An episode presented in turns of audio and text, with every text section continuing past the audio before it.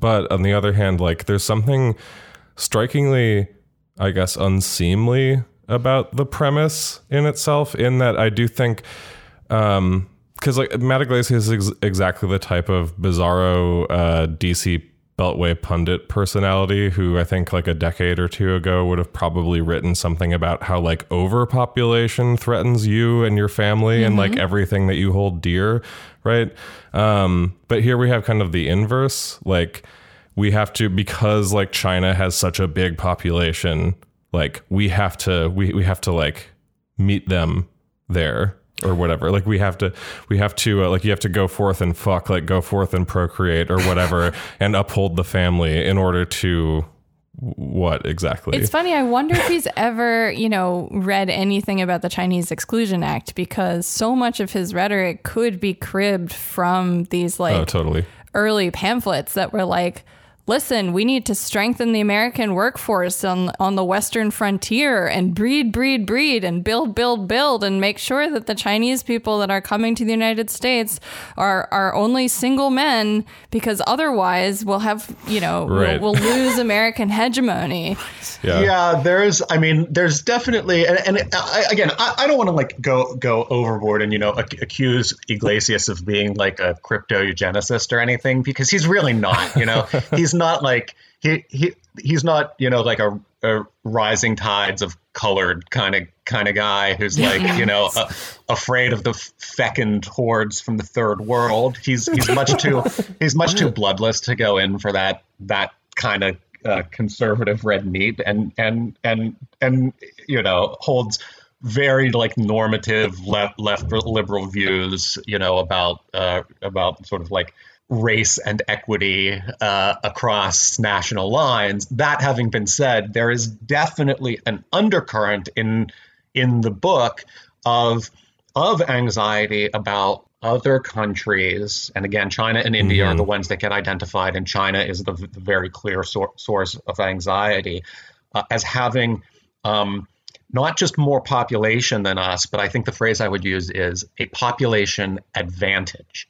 Um, and uh, again, the when you begin to think about what that actually means, um, and the notion of these sorts of like actual individual human lives being mere calculus in uh, some sort of ghastly algebra about what uh, what country should rule the world and which one shouldn't, um, it, it, it, it it becomes quite terrible. But um, uh, you can you can understand how when you're sort of like in the thrall of sort of like law and economics thought processes, how you could begin to sort of conceive of these things as being mere issues of comparative advantage. Who's got the better Right. factories? Who's got more people? Totally. I mean, that's the thing that sort of confuses me. So like I, you know, perhaps I was being too generous in my in my read of this. Is like I was coming at this from the perspective of like what, you know, Cold War Cold War liberals did, which is sort of instrumentalize um, geopolitical fear to, you know, underwrite certain modest and like emphasis on modest changes in the welfare. Because I mean, all of the plinth was laid far before uh, there was any sort of uh, bipolar world order, right? So Right. like, you know, it, all of the plinth was like laid, you know, when there were still more radical like possibilities. So I think this whole idea, like that uh, you need this frame to like, uh, you know, somehow get get through the gauntlet, you know, doesn't doesn't make a lot of sense. But I was sort of reading it as if that's really his project is like how do you like how do you sell yeah i guess i was thinking democratic staffers but i guess you could say niskanen type people uh, on this stuff but it also seems like maybe that's not true right like i, I don't did you get a sense of like it, it seems like the other alternative would be that he is actually sort of genuinely interested in this as a macroeconomic or like geopolitical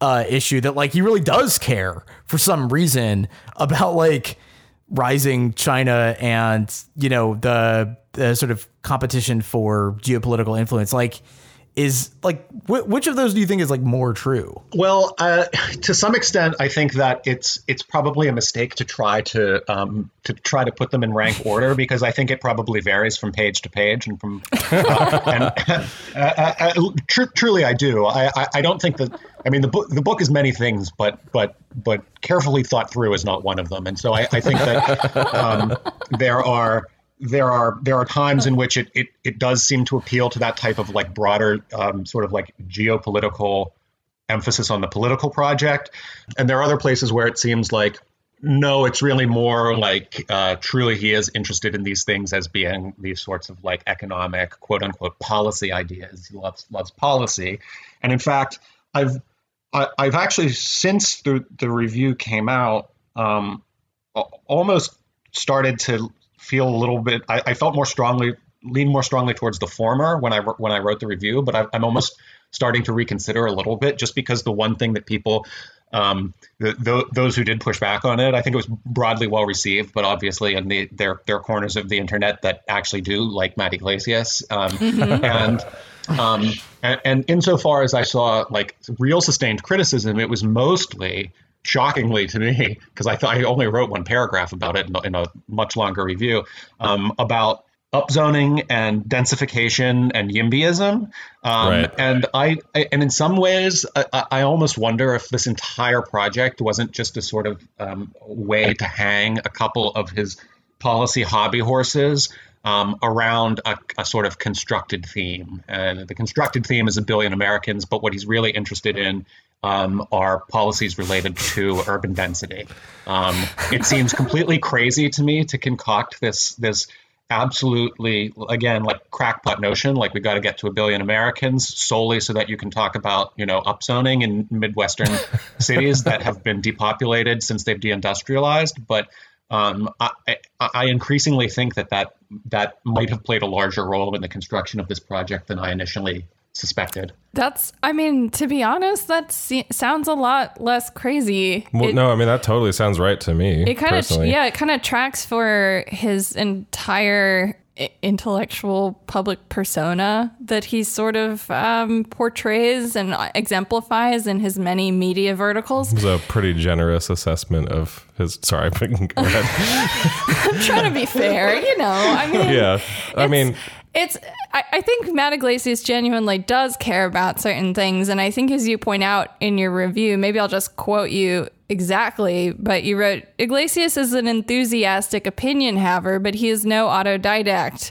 He lacks interest in the particularities and provenance of ideas that often obsess the self-taught. Right. And I, I think this is like he has these ideas which he cares a lot about and and in a lot of ways often his writing um, like his short form writing seeks to sort of center his his policy planks in larger political um, movements or in bigger contexts. Well but and to that point though i think that that i think it's um, I think that's spot on because in a, in a or the, the Jacob your um, your your suspicion uh, is is kind of spot on because uh, I mean what I have read of it and what I have seen of him uh, talking about it, it does seem. I mean, we we know already anyway that one of his big hobby horses is the idea of, um, you know, making sure is basically saying like uh, that like he's very much a housing is a supply side issue guy mm-hmm. or whatever, saying you know uh, the the way like why would we don't need public housing or whatever which you which we can get into how people have jumped on that particular line in your review later maybe but uh, like we don't need things like public housing or, or big you know uh, social welfare. Well he he gestures towards you know increasing the social safety net but he won't he won't he would never position housing as a social welfare issue it seems like. He instead positions that as like you know he wants to basically um like gentrify everything, I guess, as much yeah, as possible. Like while, gentrify but, rural America. But like gentrify it in a way where just by like dumping a bunch of housing supply on a bunch of markets will somehow, as opposed to like all evidence that we've like ever seen in most urban settings, like uh, as though that as though just like a blooming supply or whatever will somehow just like make all housing affordable for more people. Um, he literally says something to the effect of like, um, one way to one way to fix these things is, or I guess to rephrase it in Jacob's terms, you know what I would do is uh, is um, uh, fuck what is it like ma- make it possible for for people who want to build buildings to to build the buildings for whoever wants to buy them, and it's like this is not like a I, I don't know. It's like it's all, all all centered as I guess like a luxury product or It- something. it- I, I, I'm gonna like I'm gonna rant about this for just a minute. Um, Please. Oh, please par- do. Partly because, um, yeah, in addition to being a social critic, uh, I, I have a fucking MBA, and this sort of this sort of complete lack of understanding of how and why buildings get built as they're built, where they're built, and for whom they're built is like such a, a, a gaping fucking lacuna in his knowledge about this stuff.